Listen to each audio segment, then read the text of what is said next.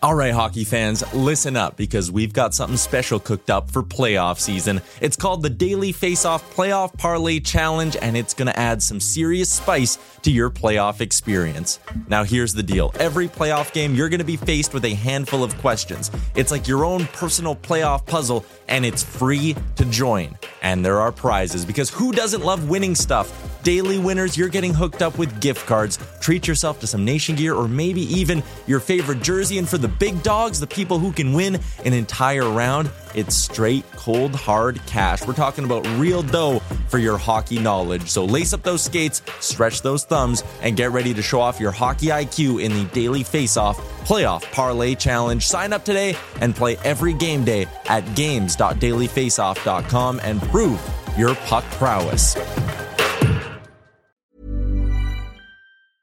I'm Sandra, and I'm just the professional your small business was looking for. But you didn't hire me because you didn't use LinkedIn jobs. LinkedIn has professionals you can't find anywhere else, including those who aren't actively looking for a new job but might be open to the perfect role, like me.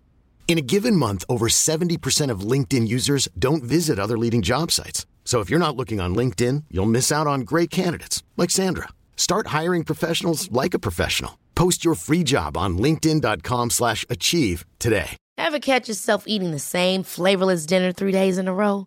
Dreaming of something better? Well, HelloFresh is your guilt-free dream come true, baby. It's me, Keke Palmer. Let's wake up those taste buds with hot, juicy pecan-crusted chicken or garlic butter shrimp scampi. Mm. Hello Fresh. Stop dreaming of all the delicious possibilities and dig in at HelloFresh.com. Let's get this dinner party started.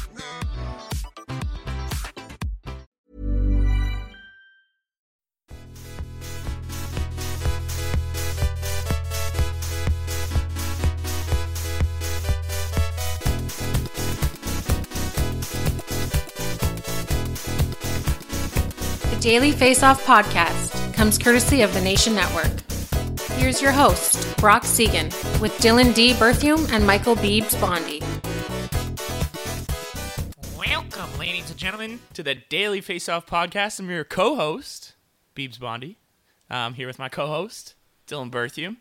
Um, I don't know if you guys heard my start off to the to Brock impression right there, but I tried my best. Um, didn't work very good. D, how you doing though? I thought he was sitting right here next to us. Yeah, I I had to stop doing it because D was looking so scared, so uh, I had to pull back a little on that one. But um, gonna work on my Brock compression a bit. But yeah, doing good though. Um, your team has healthy players. Mine does not. Um, the Avs are currently on a five five game skid, so I'm just you know trying to uh, get through my days and hope that someone else doesn't go down because Grubauer went down in practice today. So Yeah, whoever thought they would perform worse when Landeskog and Rantanen were out of the lineup. Mm-hmm. and now they're going with uh, Francouz and net. So uh, you know, dark times ahead for Beeb. So if I go missing on Twitter and stuff like that, it's because I'm just in my room crying. It's Oh, okay. she'll be fine. Week to week, buddy. Remember? Yeah, and all my sports teams are losing, so it's okay. You know, it's uh, Yeah. I'll get used to it. No Brock, as you mentioned. Yep, he's the uh, inmates running the prison tonight. first ever episode that Brock has missed. So um, You'll love to see it. Yeah, you guys are gonna be playing this one on repeat, just like oh, remember that app where Brock did just didn't show up once. But Daily Face Off podcast brought to you by Oddshark.com. Um, yeah, uh, so we're gonna start here with a new kind of segment. Um, we're just gonna D's gonna go over the notable line changes that have happened. Just a lot of injuries in the NHL right now, and uh, as I mentioned, teams like my Avalanche are kind of shuffling stuff up. And that's where, you know, knowing about some notable line changes can really help your fantasy team. So D's going to go over that here. And uh, D, if you want to start with, uh, I think you got some Desert Warriors out there. Uh, yeah, so I start with the Coyotes. Uh, again, just going over some teams uh, that uh, made some uh, either changes or just, you know, a little bit of juggling of the lines uh, over the last few days, over the last week since the last podcast, and uh, just talking about some quick fantasy repercussions. Uh, so the Coyotes, you know, started to toy with that first line that me and Brock have enjoyed so much this year.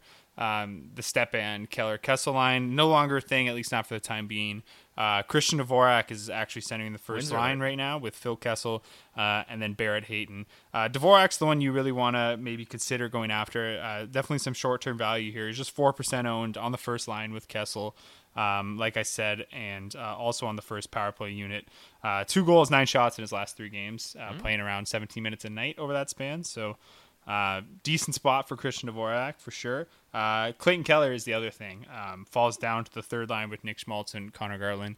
Uh, not the worst spot to be in, as, just as far as the quality of his Yeah, line it's a mates. very decent line. uh, yeah, it's just the line. usage isn't there, right? Yeah. Like uh, Schmaltz, uh, the small Schmaltz line plays significantly less than the Stepan line, and now the Dvorak Kessel line. Just kind of a letdown because I know a lot of us coming in this year, uh, myself included, put a lot of stock into Keller, thinking he could get back to what he did in his rookie year. Um, Yeah. he's playing decent. Yeah, I but, still uh, hold on to him. I, I I think Yeah. he's oh, still definitely do not let go. Yeah, especially sure. if your league doesn't favor goals over assists. I definitely in the time being, um, with that dual wing eligibility, going to be worth rostering. Um, you know, still on the top power play unit, and like we said, you know, not the not the worst quality of line mates. Schmaltz and Garland are, are, you know both legit players and Yeah. can uh, create offense and move play at a decent pace.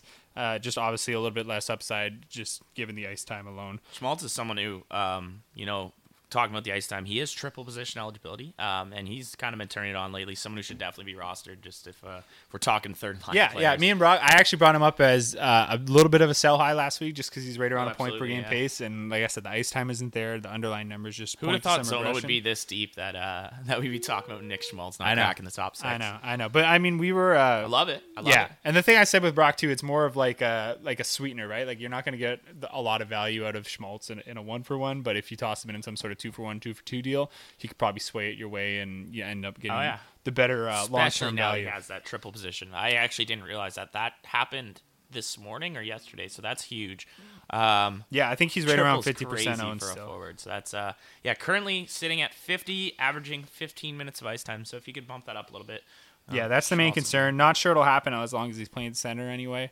Uh, but you never know. They've moved Dvorak in and out of the middle, so there's a chance I guess Schmaltz can move up to that top line as well, which would obviously be great. Yeah, who would have Um, thought that that team too would just be a bunch of horses that are all positives? Um, Yeah. Only three players on the whole roster currently negative that I'm looking at here, and two of them are Phil Kessel. It's a good team. Obviously, the goaltending's a big part of that with the plus playing out minus. of his mind. Um, but yeah, I mean, anytime you got Carl Soderberg center in your fourth line, I think you're in a pretty good spot. Yep. Um, so they look, you know, pretty solid. Having I think we're seeing the best, goals the best team they can be right now. You know, I think everything's kind of broke their way so far. So it'll be interesting to see if they can keep it up.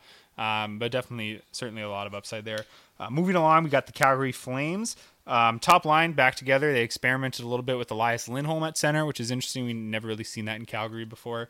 Um, so Backlund is actually down to the third line. Not Nomo. They got Gaudreau back with Monahan, and then Lindholm back on the right side.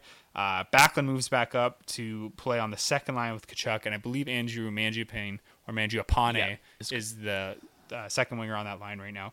Um, so I, I guess Backlund creeps back into the streaming uh, conversation, right? A little bit more value there. Yeah, I mean, we saw him do it last year where he, he should have been kind of rostered all year, or he was on that edge of should be sh- at least stream played depending on the matchup. Um, I think just strictly through the success we've seen in the past, it's definitely worth keeping an eye on. Um, Yeah. especially, he's not going to hurt you in those those random categories like plus minus. Um, I'm pretty sure he does get. Yeah, Ter- terrific uh, two way player plays on the, plays in all Yeah, situations. and for if them. he's playing with our boy, uh, our boy uh, Matthew Tkachuk out there, I Matthew mean, TK. he's on absolute Yeah. fire right now. Eight points in his last four games. Um, Yeah, he's bodes up to nine goals on the year, I Yeah. think. I Uh, would love to be near that guy on the ice right now. He everything he touches is working, including things through his legs. Yeah, they proved last year to be a really effective duo at five v five. Um, Backlund, like I said, more of a, a two way player. Uh, you know, offensive upside it's there, but he's just not going to be uh, around the top tier Flames players because there's just no room for him on that top power play unit. Uh, but at least you know worth a spot starter too if he's on that second line for sure. yeah, worth keeping an eye on if he Yeah. starts trending upward. Yeah, Um, the straight center eligibility makes him a little bit too uh, difficult to roster full time on Mm-hmm. any half decent fantasy team, uh, but definitely, uh, like I said, worth targeting again on a on a short term basis. Uh, Chicago Blackhawks, Dylan Strome, Alex DeBrincat spent some time on the fourth line together last week.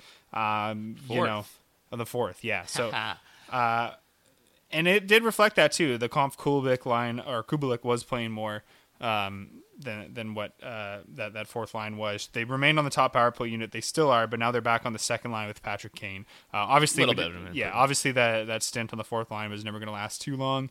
Um, so I, you know, I think Strome's worth taking a look at again Mm-hmm. if he's playing with Kane and DeBrincat. I think he's about twenty seven percent owned right now. yeah, if not uh, less, he's flying. He's he's one of the top dropped guys. Yeah, I think that was the number I saw day. earlier. Alex Nylander, six percent owned. Brandon Saad, eight percent owned. Skate on the top line with Toews. Don't necessarily love either one of those guys, but they are seeing a lot of ice time right now for whatever that's worth. Uh, what's what's your take on those guys, Beeps? Um, I, I just don't love a lot of the Hawks right now. I think I would I'd rather have I'd definitely rather have Strome, I think, than Saad. But again, strict center eligibility. Strome's kind of had a slow start, and and I, I like that line kind of clicking if anyone does start clicking. But looking up and down this roster, we're at the point where we're even looking at guys like Jonathan Toews going. See worth rostering right now. He is. Um, if you guys are asking that, I think in most leagues, if you're let's say a, a twelve a twelve team standard league, definitely hang on to him. Stay strong with him.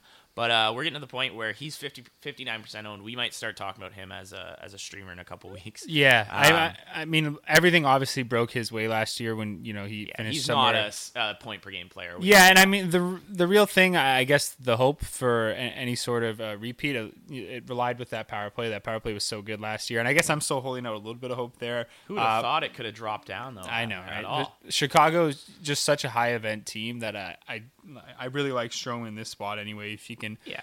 um, hold down a spot with DeBrincat and Kane there, uh, it'd be interesting to see if the Blackhawks get a little bit more concrete with their lines, or if they continue to be this fluid uh, and switch it up as constantly as they do. Because Colliton last year when he took over, he was actually pretty steady with what he did. So Yeah, and it was uh, working I think he's just there. trying to figure out and find something that works. Yeah, we just need Strome to start getting some shots, 25 shots all year. Yeah. Um, three of which have turned into goals. Uh, he he's a guy where he is a he's a natural goal scorer, but he's also a, a playmaker out there. Honestly, just to set up Alex DeBrincat, but neither seems to be happening right now. Um, he's got two assists tonight, so could be could be a big turnaround against Yeah. Edmonton. I, mean, Uh, I guess if anything, it just it bodes well for DeBrincat moving forward. Uh, you know, if I I'm sure owners were getting worried for a while, uh, definitely an encouraging sign to see him back on the second line and, I- playing with Patrick Yeah, Kane. definitely don't. Uh, personally, I would not. I would say do not sell the Brink guy right now. His value is almost at the lowest it could be at, and he's Yeah, no, definitely definitely- definitely gonna have better days. It's a buy low target, right? For Oh, yeah. sure. Yeah. Um, so, uh, Colorado, your your Avs, we talked about it a little bit. I don't even know what's Um, going on there. Kadri played a couple games on the right wing. Now back to centering line two. Uh, Tyson Jost and JT Compher on his wings. Matthew Nieto joined Nathan MacKinnon and Joonas Donskoi on the top line. I think Donskoi is the one to target here, right in the short term with Rantanen and Landeskog sideline. Uh, not only is he on the top line with MacKinnon, but also on the top power play unit. Uh, so you know, ne- never been a guy with the most offensive Yeah. flair or offensive upside, but I just think the minutes and the usage here is a little bit too good to ignore. Well, that's what I was gonna say. It literally just whoever you should own is whoever fills that top power play spot. Um, as far as the even strength line mates go, it's not a, it's a, not a massive difference that he's with MacKinnon. I mean, it does t- obviously help. That's who you want to be out there with. Um, but again, it's whoever's occupying that top unit. So I think that you're right. Donskoi is the one to look at right now. He's so frustrating because he's a guy that we saw out in San Jose for years playing that top six, and we're like sitting there like. Dude, you gonna you gonna pop off ever? Um, Yeah. So if there's ever been a time, I guess now would be it with everyone just going down in Colorado. Um, so definitely keep an eye on Donsko. I believe he plays both sides as well. Um, Yeah, I on think you're right. Yahoo, which is pretty nice. You could slot him in. Um, I like anyone playing top line minutes, but with MacKinnon, you know, all it takes is one one touch up the boards and he flies through, score, takes a shot, scores. Yeah, I mean MacKinnon obviously hasn't been as productive with Yeah. the two of them out of the lineup. Uh, shot production has been through the roof. He's having to sh- shoot a lot more. I think he had eight shots last game. Mm-hmm.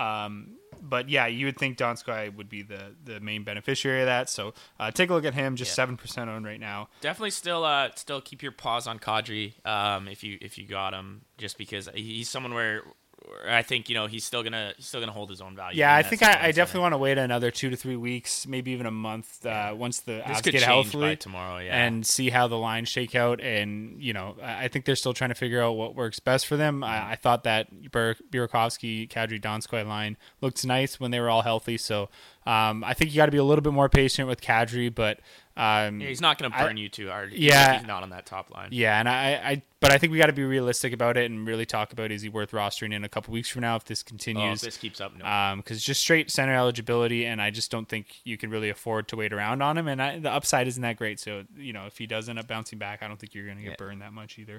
Um, Capable of a thirty for thirty though. We've seen it happen a couple times in Toronto. So if he can, you know, kind of keep his keep his production where it's at at the moment, um, he's right around there. For sure, for sure. Not a Uh, not a bad fantasy guy. Yeah, moving right along, we got the Edmonton Oilers. Um, basically, just kind of a wait and see thing. Sam Gagne, just one percent owned, by the way. Yep. Uh, did start last night's game on the top line with McDavid and Draisaitl, but Kassian was back in that spot before the end of the game. Uh, I think Gagne played about seven minutes with them. Kassian was around three or four. Um, so definitely just keep an eye on the Oilers lineup heading into the weekend. Kassian at thirty three percent owned. Yeah, yeah. highest the- ever for sure. For the him. nice takeaway from that for Nugent Hopkins and Neal owners, they were playing together, which is kind of best case scenario, uh, I guess, aside from uh, Draisaitl being dropped down to the second line, maybe Nuge moving up, but uh, at least they're back playing together and not uh, separated between the second and third line. So that's good to see. Just keep an eye on the on the Oil lineup heading into the weekend. Uh, the LA Kings, Tyler Toffoli, five percent owned on the top line tonight with Anze Kopitar and Jeff Carter, Stacking their lines. nine percent owned. Jeff Carter, I think he's top twenty-five in the NHL in shots right now. Yep. Um, so putting the puck on net a lot, skating with Kopitar, playing a ton of minutes.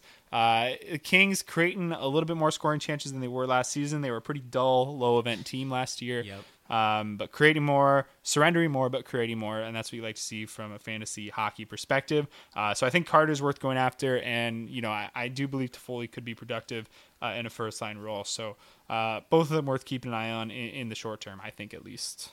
Yeah, I, I completely agree. Um, if there is anyone to own on LA, these would be your two, um, besides the obvious Kopitar. Um, yeah, and then I guess Brown and Banger leagues. Yeah. Oh, Um, bro. Yeah. Yeah, Brown and I, I follow. Uh, obviously, Hurts not playing with uh, Kopitar, but they are still seeing a lot of lines uh, or a lot of minutes on what's uh, listed as technically being their third line with Adrian Kempe as the center. He's boy. My boy. Um, Montreal Canadiens, Jonathan Drouin, 55% owned, so probably still available in a decent amount of leagues. Uh, Max Domi skating together on the second line. It's just exciting for both of them.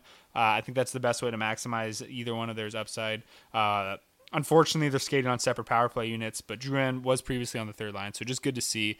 Um, Drouin, again, uh, most likely not going to keep up uh, the pace he's on right now, just the shooting percentage, on ice shooting percentage. Uh, he's been a little bit fortunate in that regard. Uh, but certainly skating with Domi on the second line would uh, help ease that regression a little bit.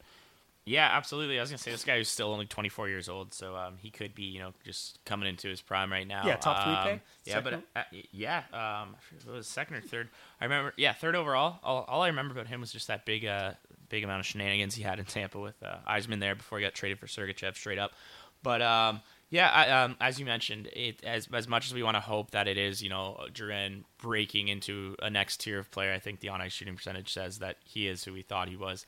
Um, but uh, but again, exciting. Uh, definitely someone I want on my roster. And um, Montreal's Montreal's a better team than a lot of people thought this. Yeah, I, I just think he needs to see more ice time and more opportunities, year. specifically on the first power play that PP one, it'd be great. but Yeah, he he's been there at times. Just the I think you know Julian. nice uh, little sell high candidate though. Yeah, they really switch it up there in Montreal. So, uh, Smashville. Want to go there? Yep, Nashville. Filip Forsberg back on the Yeah. first line with uh, Ryan Johansen and Viktor Arvidsson.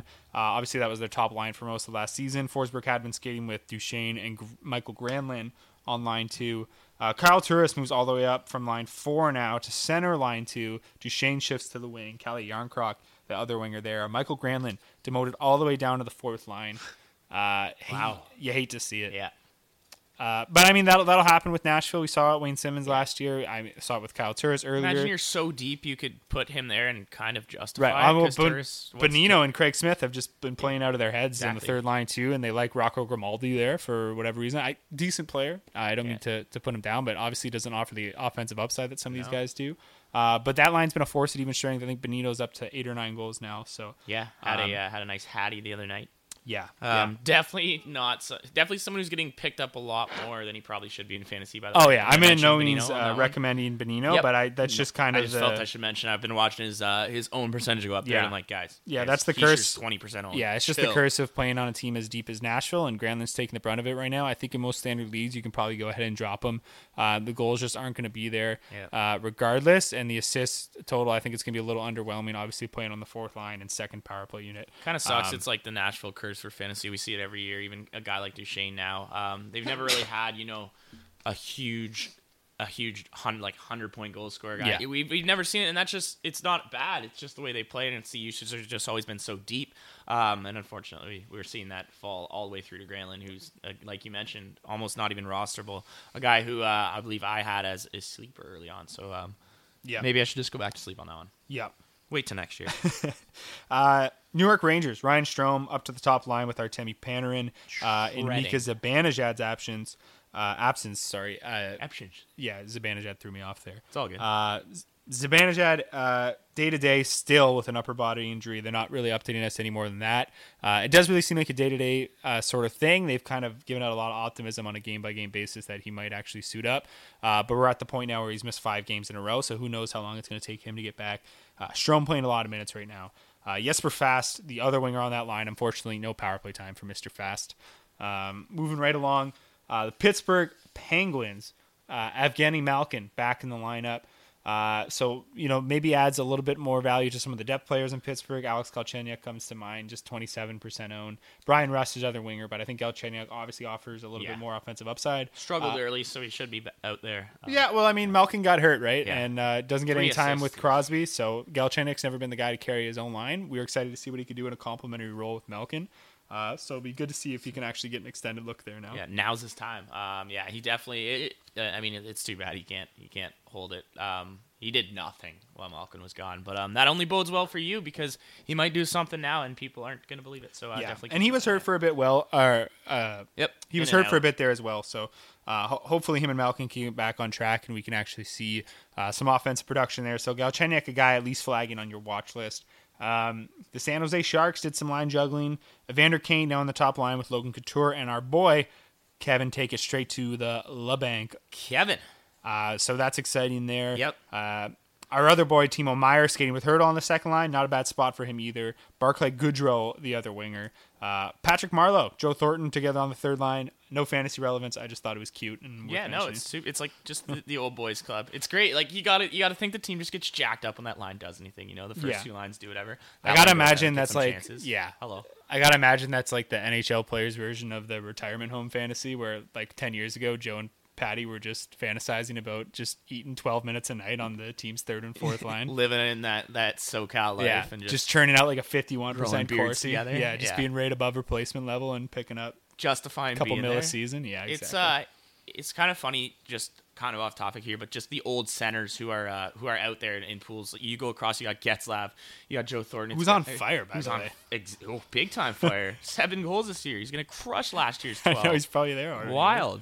Um, but we you're seeing these hilarious names, and a guy like Joe Thornton, who's someone who back in the day, you know, was going in the first round. Not even back in the day. We're talking years ago, or um, three or four. So back in the day. But uh, but yeah. Anyways, um, you mentioned it, and yeah, no, nothing about fantasy, but uh, It's cute. like you said, yeah, Uh, last one here. kids Toronto probably love it. Toronto Maple Leafs.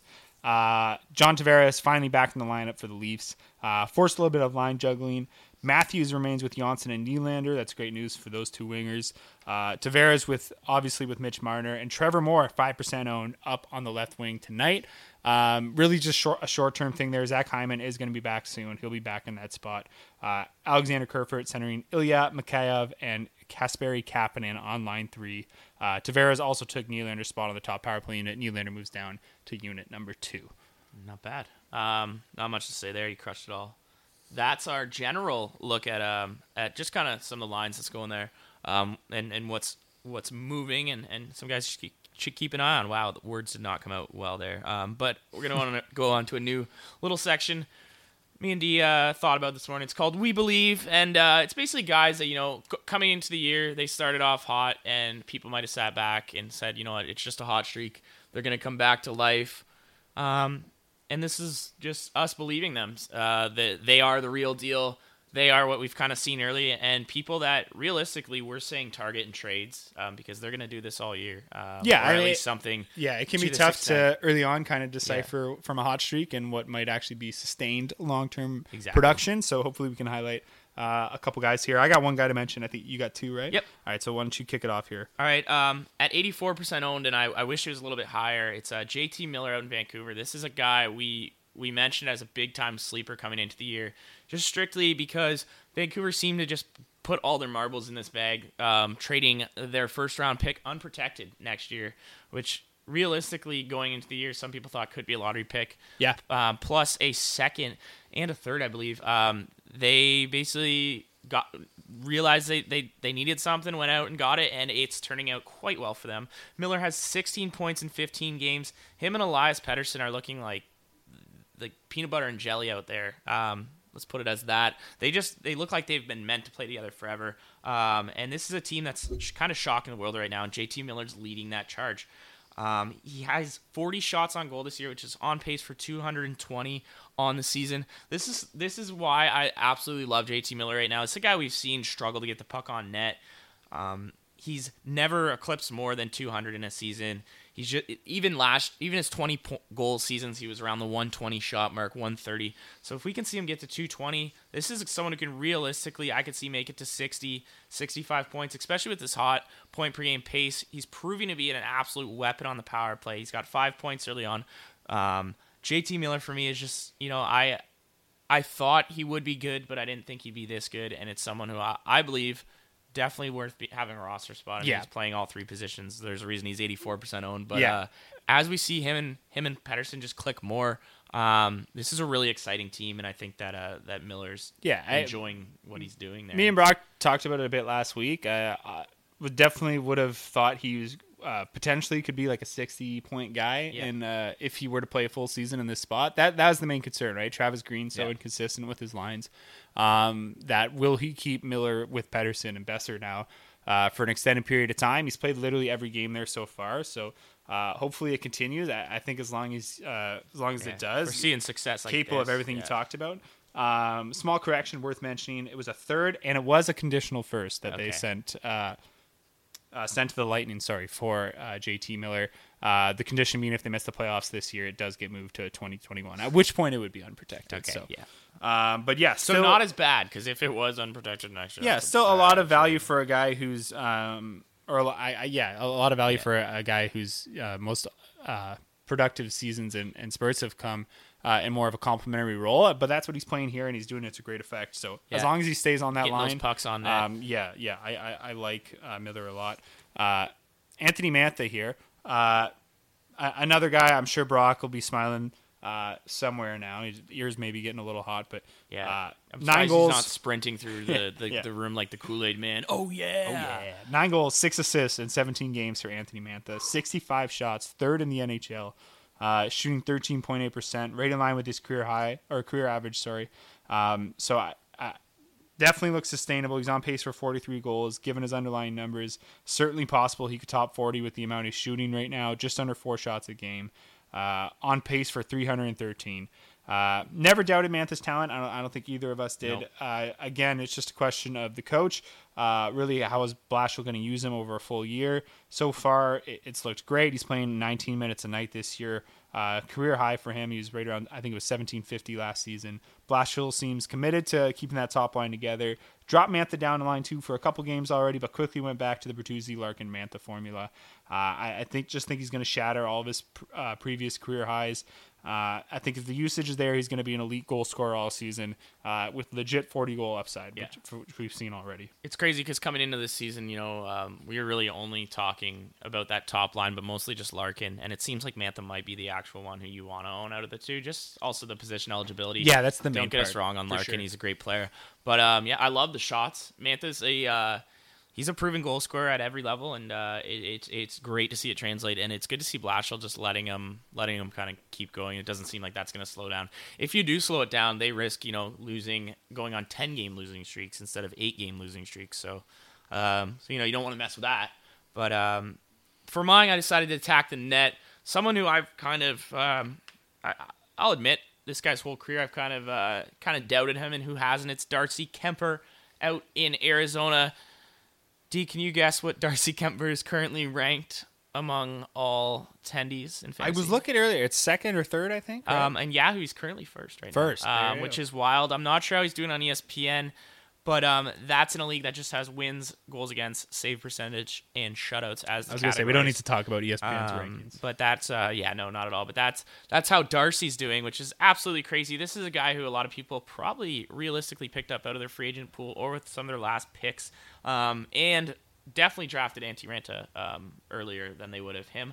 But I am a firm believer now in him after this start. Not so much that he's a 940 save percentage goalie. Um, that's what he's currently pumping out.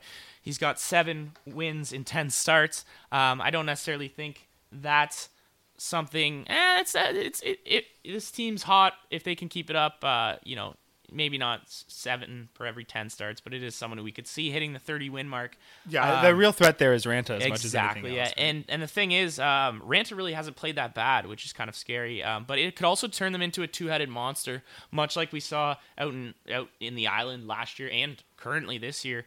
Um, Kuemper's had an extremely good career save percentage. He's a 917 save percentage. A lot of people say small sample size. He's actually touched the ice in 196 games he's gotten Yeah. in that in that crease with a 917 save percentage. That's better than a lot. That, that's better than the average league wide Yeah. average. And um, if he's hot this year, he was extremely hot last year. Pumped out a 925 across 55 games. Um, it's someone on a team that's rising that I just really like in the back of your net. Someone who, again, you probably got as your third goalie, um, and he's kind of moving into goalie two status at least. Well, he is there right now. I mean, he's the number one ranked goalie, but um, but I could see him definitely.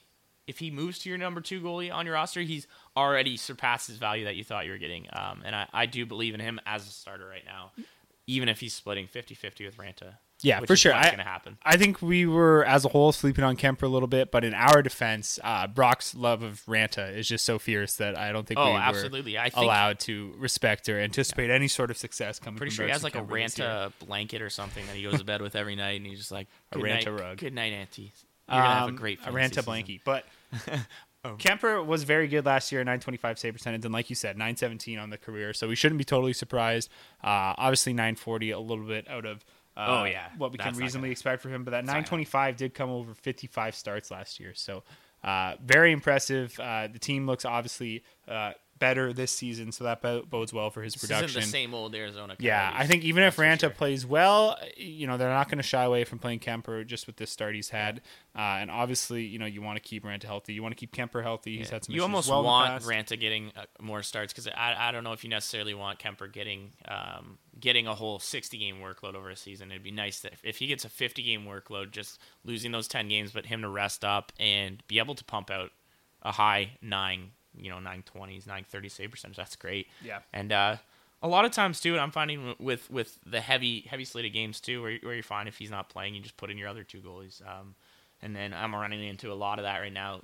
The decisions where they're all just playing on the same day. Um, if that's the case, whatever. Put him on your bench, and then when he does play, he's an automatic start. So Yeah, for sure. Um, so I, I, we can head into a break right now. Um, when we come back, we'll talk about some guys that me and you both agree are a little bit underowned right now. Uh, so a bit of a waiver wire pickup segment, uh, except you know we kind of expanded our threshold a little bit. Going to be looking at anyone under fifty percent uh, that we think deserves a shout out and maybe a boost from us in their numbers and get the ownership somewhere a little bit more reasonable. Uh, and then we're going to go into the classic, just some weekend streamers. Uh, talk about the best guys to target at the end of the week here to try to swing the matchup in your favor. Uh, we got some skaters, got some forwards to talk about, and we got some goalies as well. Um, so stick around for that. Um, we'll be right back in 60 seconds. Yep. And a little Blue Stones quick story here. Uh, we got a little message from their uh, from their their lead guitarist the other day, and he said uh, we just played Stockholm, and we had a Finnish fan who uh, a Finnish fan at the show said he heard of us from the DFO podcast. So Love to to that. Finnish fan, thank you for you know what, going up to the boys, letting them know. Um, they're currently on a European tour. It's awesome. Yeah. good for them. Shaking out the rust is their recent tune that just came out. An absolute banger. I'm not even kissing ass. This thing bangs, which is just classic. Oh, I said I heard it on Stones the yeah I heard it on the radio on the way over yeah, actually. and so deservedly so. But yeah, so um, to them, keep killing it. To our, to uh, the fans who are going to see them, thanks for supporting them. love the and- Scandinavian and love. We get a lot of traffic from uh, Finland and Sweden, so great to see. Not surprised by any means, but uh, love to see it. Uh, and uh, yeah, keep listening. Uh, 60 seconds of the Blue Stones, and uh, we'll be right back with the second half of the podcast.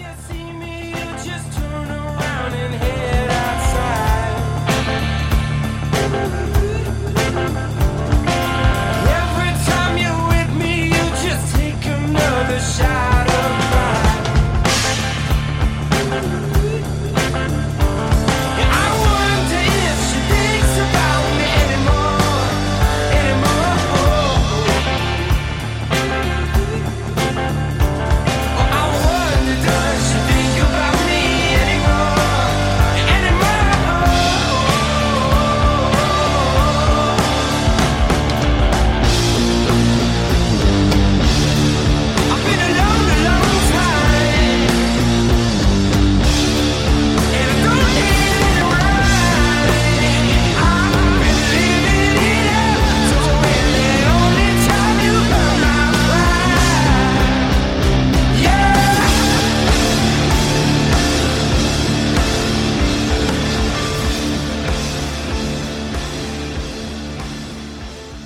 back, ladies and gentlemen, to season five, episode 13 of the Daily Face Off podcast. I'm your co host, Dylan Berthium. Uh, no Brock Seguin, as we said before. You're welcome. We lost him.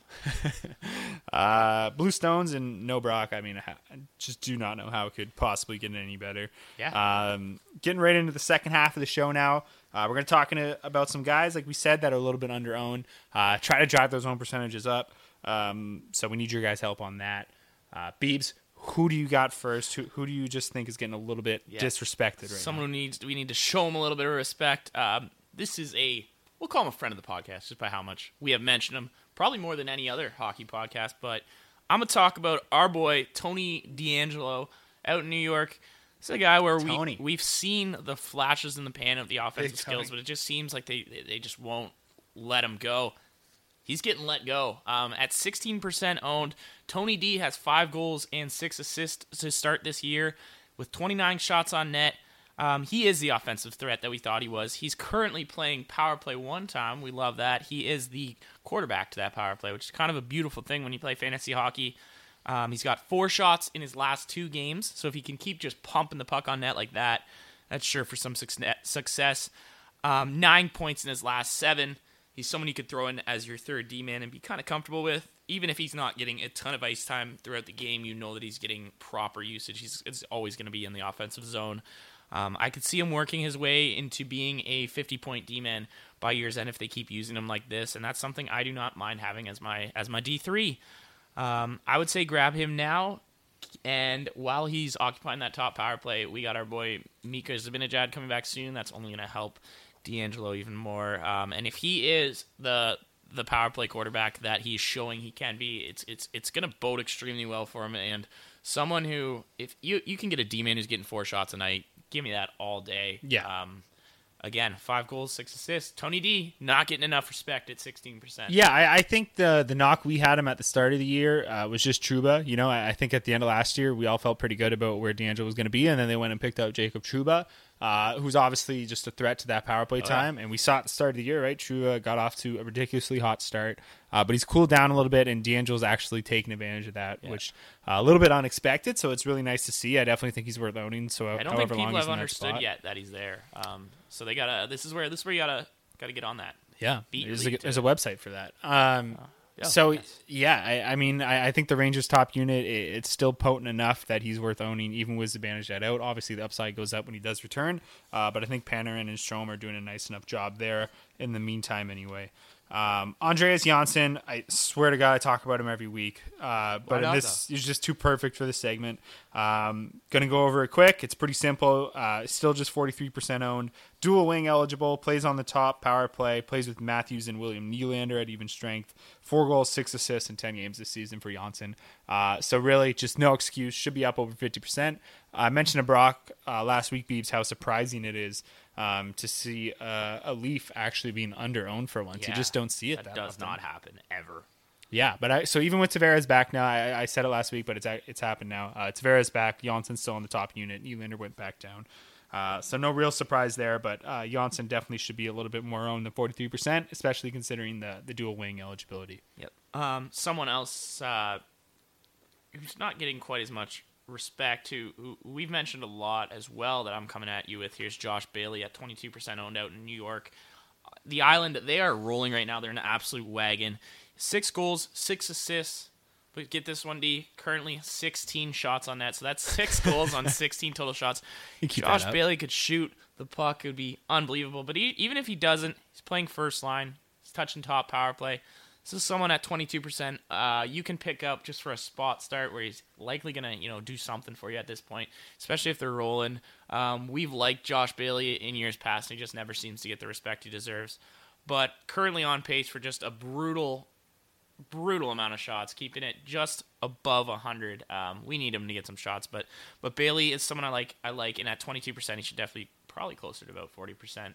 Um, again, it's all about where a guy's placed in a lineup, and, and he's he's right there at the top. Um, Yeah, I think a, he's a good team. going to continue to be a, a steady source of assists. Probably the best source of assists you can find on, on the wire. Won't shoot Um, 37%. Yeah, sure. and, and I don't think we're really going to see the own percentage shoot up that much unless you know. Uh, I just don't think we're going to see it because the only way would be if the goals happen, and uh, you know it's not going to happen without more shots, which uh, he's not particularly known for. Uh, so uh, you know he's probably going to end up somewhere around 15 goals and maybe 40 assists on the year. Uh, so just tremendous assist production uh, coming out of Bailey. So again, if you're in a league that doesn't reward goals more than assists, then definitely Bailey's worth going after. Um, Kevin Labanc, again, mentioned him earlier uh, a little bit when we were talking about the Lions. He's 39% owned right now. Three goals, three assists in his last, uh, I believe it's eight games. About time we get back on this train. If you waited out the slow start, you're laughing now. If you didn't and you dropped him, he might still be there for you to reclaim. Uh, top line with Couture and Evander Kane right now, like we said earlier. Top power play What's unit his as well. current own percentage? 39. 39 yeah should definitely should definitely be more owned um someone we came to the season as a, as a sleeper um and uh, maybe starting to you know show that potential that that we were all all there for um i know i'd already given up on him in the league and i wish i hadn't Yeah, I mean, we he's always going to be productive on the power play. He, you know, he's a tremendous passer, a great vision, uh, really one of the dominant uh, puck movers on that power play unit. Uh, the real concern is just the usage at five v five. It's great to see him on the top line. Certainly worth rostering in the short term. Uh, obviously, there's some long term upside as well. Yep.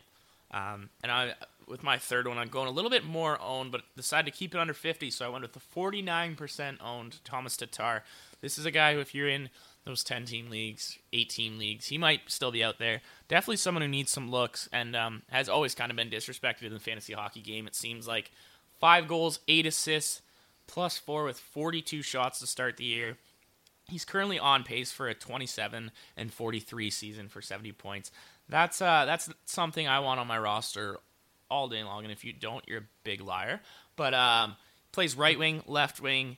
We said it last year, um, and it looks like we'll be saying it again this year. Just Tatar, someone you want on your roster all year with his usage out in Montreal. They're proving that he is one of the main offensive sources out there.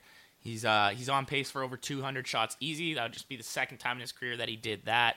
And uh, someone we talk about who's a perennial 25 goal scorer, someone you could just depend on. And again, he's only going to surpass 200 shots for the second time in his career. So with that type of shooting um, and his natural goal scoring ability, it just I, I could see him getting up closer to the 30 goal mark this Yeah, year. and I definitely think he hits 200 shots. That Yep. line that he stapled to with Phillip Danault and Brendan Gallagher, just a beast at even strength.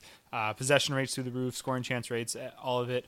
Uh, it's been great for last year and now whatever it is, 15 games. Um, so don't anticipate on that slowing down at all. Yeah. bounces back and forth between the first and second power play unit, but That's even then, thing, their yeah. units are pretty interchangeable. Uh, obviously, it's always nice to start the power play, uh, but they do end up doing a pretty even split with Petry and Weber kind of anchoring the two different units. Uh, you'll see Domi and Drouin again bounce just from first to second line, yeah, first but- second unit rather.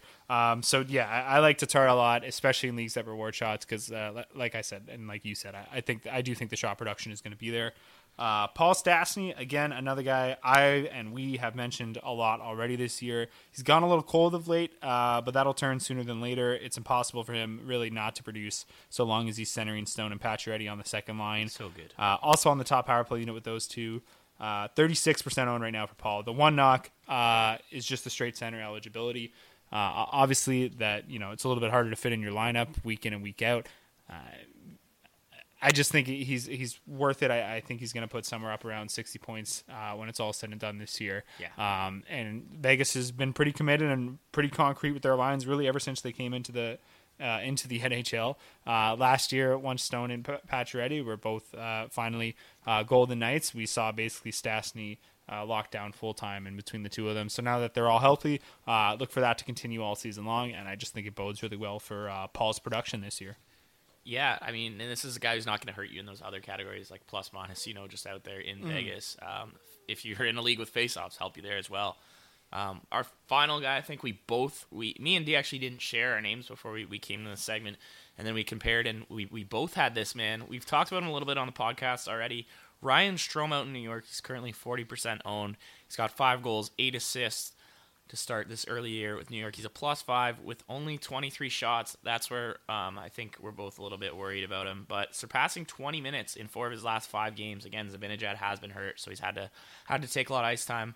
Um, they're proving though that, that he is a dependable source of offense and someone that they're uh, we've seen New York give 20 minutes of ice time the forwards Yeah. day in and day out. Um, and I believe Strome before Zibanejad went down was playing top line with him anyways on his wing for a little bit.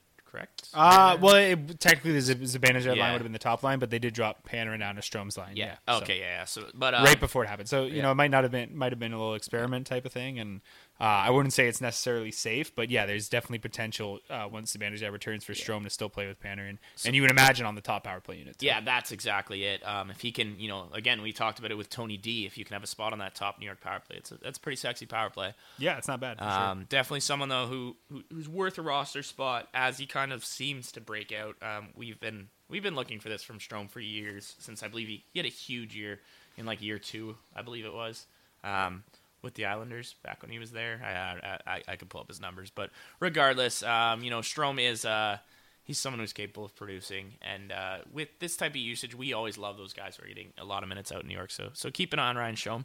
Show a little bit of respect for him if you got, if he's out there in your league. He's definitely uh, looking like he could be a little bit for real here. Yeah, and uh, yeah, available in, in 60% of leagues. Uh, as we said earlier, Zibanejad missed the last five games with upper body injury. Remains day to day, so keep an eye on that. Obviously, if you uh, if you are a Strome owner, if you're going to pick it, put in a claim for him. Um, but yeah, definitely a guy worth owning in the short term, and as you pointed out, could still potentially uh, have some long term upside. Um, all right, so almost time uh, to go home, but we're gonna just break into some weekend streamers as we always do uh, here at the end of the show. Um, so we're just gonna talk about. I got a few teams here. I know you got a couple guys in particular you want to mention. Um, I'll go over real quick. I'll just mention the teams that are playing Friday, Yeah, Sunday. the nice Um, schedule. Well, yeah, yeah. yeah, a ton of games on Saturday. Um, I think there's. I don't even want to guess. There's seven on Sunday. There's Yeah. less, four or less tomorrow. I will say. Um, but yeah, there there is uh, definitely the two nights you want to target are Friday and Sunday. Uh, so Boston is the first team that plays Friday and Sunday. Detroit as well. Edmonton, uh, the Oilers uh, Friday and Sunday. New Jersey, and then Vancouver as well. Um, so five teams to kind of potentially look at uh, and go after uh, tomorrow morning when you listen to this podcast. Those are the teams you want to look at. Uh, Beebs, who are the guys in particular that, that you're interested in mentioning here? And also, you were right. There are four games tomorrow. I thought it was. And then um, on Sunday, we got a, a big old slate there. We got seven on Sunday, so it's, Yeah. it's a nice weekend. For Seven's usually enough where you can definitely fit at least one more guy into your lineup, though. So maybe uh, you want to just take a peek at Sunday and see if there's a particular position that you're not going to be able to fit an extra guy in. Keep that in mind, of course. Uh, Beebs, uh, David Krejci, that's who you want to. Oh, I want to yeah talk Yeah. about David Krejci. I know you like this one. Uh, D's always been a big David Krejci guy, and, and why Always. wouldn't you be? He's uh he's a proven uh, he's a proven fantasy weapon that's always disrespected. Um, he you can fit him in your lineup as we mentioned. It's Friday, Sunday with him being just a strict center, so it's kind of nice for Krejci. He's got one goal and four assists in the eight games this year. He's uh he's pretty underowned just strictly because of they had, they had a rough start start the year on that second line. He got hurt, um, but it seems like he's back.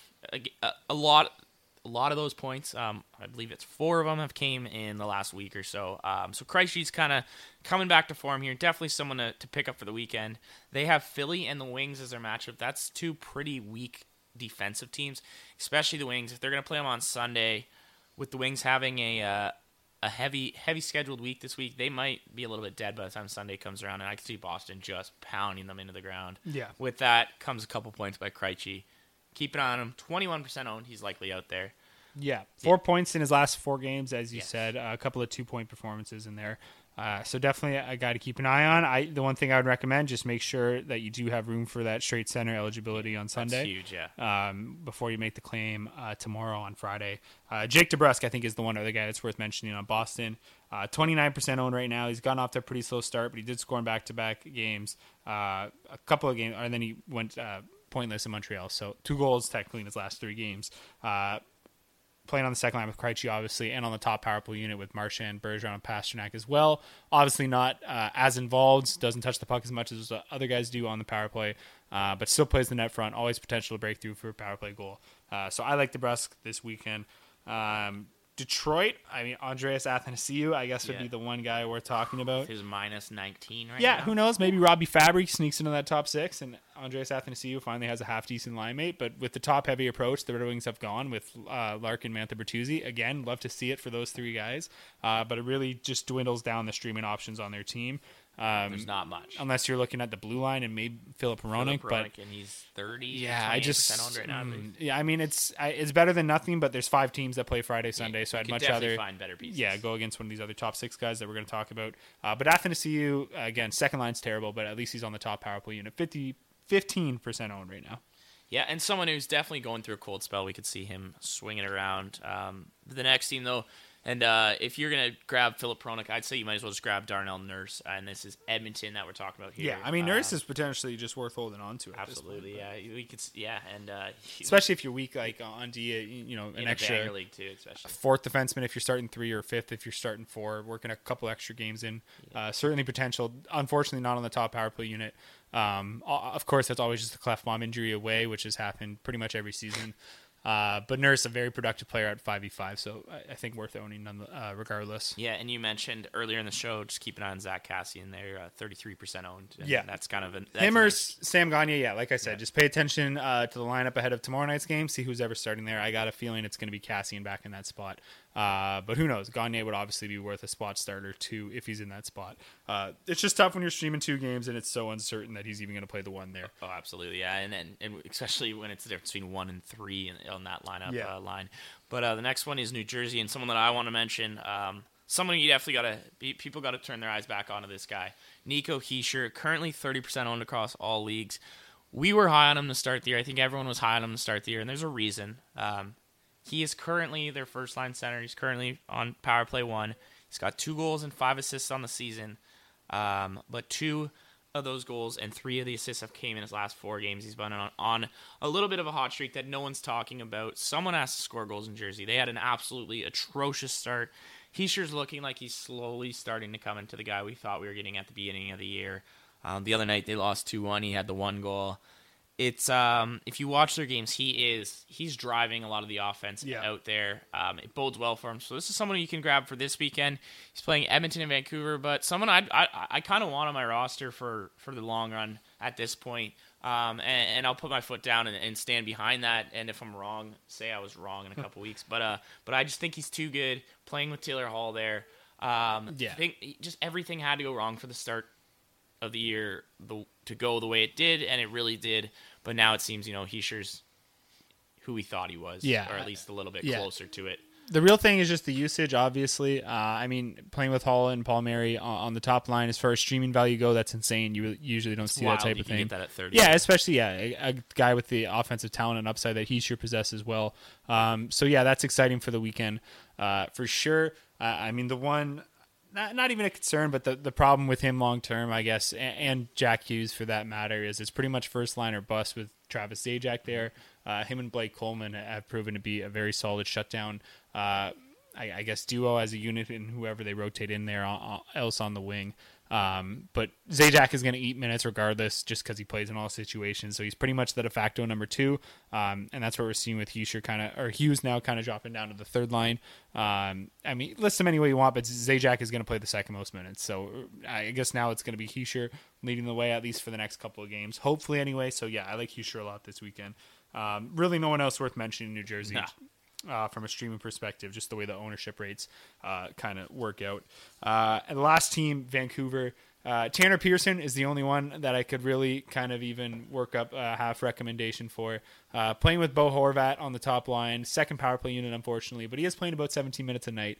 Um, so if all these other guys are somehow taken in your league, uh, nothing wrong with just getting some extra minutes in your lineup. And, you know, Bo Horvat, not Elias Pettersson, but still a solid offensive player. Obviously, his strength is a little bit more two way based, but a high event player still nonetheless. Uh, Joonas Donskoi just scored a goal right there, so there you go. Yep. Um, don't say we didn't we didn't We tell you. we didn't warn though- ya. even though you heard this after the fact. Uh, but yeah, Tanner Pearson, I guess, would be the one guy on Vancouver that's uh, worth going after uh, from a skating stream perspective, anyway, this weekend. Yeah, it seems that anyone that's worth owning is already owned out there. Yeah, So, I, would, um, I would agree. Um, so we're going into the goalies now. Uh, very last part of the show here. Uh, first one we're talking about, I th- Vegas on a back to back in Washington on Saturday, and then Detroit on Sunday. Uh, Malcolm Subban could very well get the nod in Detroit. He played well in Toronto tonight. Um, so I, I think if Subban starts, even with it being on the tail end of a back to back at the end of the week, if you're hurting for goalie stats, definitely a, a prime target against yeah. the Red Wings. Um, love love attacking the Red Wings. yeah, nice of Vegas to play the night before and give Detroit an actual chance of skating with them, but I still think Golden Knights are going to skate all over them. Oh yeah. Uh, Florida, the Panthers playing in Long Island Saturday and then at Madison Square Garden against the Rangers on Sunday. Uh, hopefully, Montembeault gets the nod on Sunday, would make for a strong spot start against the Rangers. Uh, again, uh, Panthers a very high event team, so you want to make sure that you really aren't risking uh, either of the splits categories, uh, whether it be save percentage, goals against, or if you just do saves and literal goals against. Um, so yeah, something to consider there. But if you're just going after wins, I think Montembeault is a solid bet as well. Yeah, and uh, sometimes that can swing a week. Yeah. Yeah. And in that same vein, and I guess a little bit more extreme, Michael Hutchinson uh, struggled this year, to put it lightly, but should get the nod in Chicago on Sunday. Uh, I'm sure he'll give up four goals, but at least a coin flip to get the win. Uh, if you're behind in goalie categories on Sunday, I, I think he's worth the spot start. Just like I said, it's worst case, it's still a coin flip. So And something we should mention that's kind of funny, probably the worst fantasy week you could have is if you're if you have heavy stocks in Buffalo this week, their schedule a back to back with Tampa on Friday, Saturday, and that's it. So just two games. So if you're a Carter Hutton owner, rough. You get you, one start this one week. start, and it's likely Tampa on the first night of the back to back. So um, you know, Hate to see it. Uh, Yeah. yeah. better things are coming from Buffalo. Yeah, better so you days ahead probably for- lost your week if you're stacking Buffalo players, but you've probably lost a couple weeks if you're stacking Buffalo. Players. And you won a couple weeks earlier on, so Yeah. you know all's well that Classic ends. Buffalo. All's well that starts well, I guess. yeah. Um, that was it. That's the all. first Brockless uh, episode of the Daily Face Off podcast ever. Yeah. Um, that's a big how big of a narcissist Brock is, but uh, we're happy that we could get it done. uh, missed you, Brock. If you're listening, he's definitely not. Um, He probably won't even listen when he edits it. no, like he's, not, even gonna catch no, this. He's just gonna go for the break points, put in the music, and that's gonna be Yeah. about it. Um, Pray we didn't say anything too bad. on Yeah, there. hope you guys enjoyed it. We'll be back next week. I think we're all going to be here next week, right? I don't think we have Yeah, any reason. I mean, uh, we're currently on a streak where we're losing one per. So, D, I think you're out next week. Uh, sorry, bud. Been- I guess that's the benefit of having three people, right? Um, pretty soon it's just going to be a monologue of Brock talking. Uh, a little bit of a- AMSR. Just and Brock will be the first subscriber.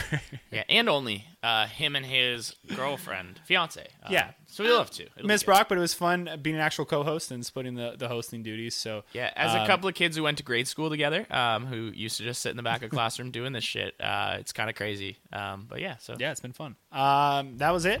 Uh, we'll close it out with some Blue Stones. Hope you guys enjoyed. That was season five, episode thirteen of the DFO podcast. brought to you by Oddshark. Baby, be my fire.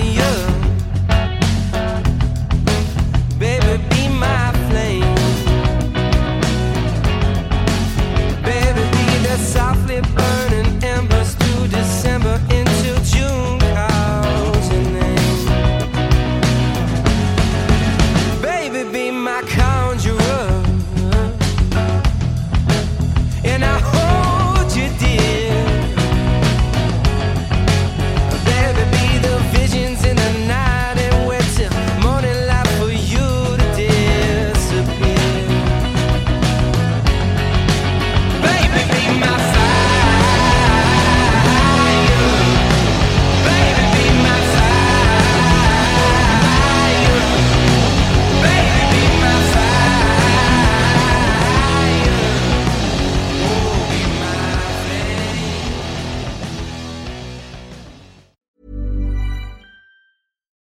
I'm Daniel, founder of Pretty Litter. Cats and cat owners deserve better than any old fashioned litter. That's why I teamed up with scientists and veterinarians to create Pretty Litter. Its innovative crystal formula has superior odor control and weighs up to 80% less than clay litter. Pretty Litter even monitors health by changing colors to help detect early signs of potential illness. It's the world's smartest kitty litter. Go to prettylitter.com and use code ACAST for 20% off your first order and a free cat toy. Terms and conditions apply. See site for details. Even when we're on a budget, we still deserve nice things. Quince is a place to scoop up stunning high-end goods for 50 to 80% less than similar brands. They have buttery soft cashmere sweaters starting at $50, luxurious Italian leather bags, and so much more. Plus, Quince only works with factories that use safe, ethical, and responsible manufacturing. Get the high-end goods you'll love without the high price tag with Quince. Go to quince.com slash style for free shipping and 365-day returns. Ever catch yourself eating the same flavorless dinner three days in a row? Dreaming of something better? Well, HelloFresh is your guilt-free dream come true, baby. It's me, Keke Palmer. Let's wake up those taste buds with hot, juicy pecan-crusted chicken or garlic butter shrimp scampi. Mm. Hello Fresh. Stop dreaming of all the delicious possibilities and dig in at HelloFresh.com. Let's get this dinner party started. When it comes to your finances, you think you've done it all. You've saved, you've researched, and you've invested all that you can. Now it's time to take those investments to the next level by using the brand behind every great investor, Yahoo Finance. As America's number one finance destination, Yahoo Finance has everything you need, whether you're a seasoned trader or just dipping your toes into the market. Join the millions of investors who trust Yahoo Finance to guide them on their financial journey. For comprehensive financial news and analysis, visit yahoofinance.com, the number one financial destination, yahoofinance.com.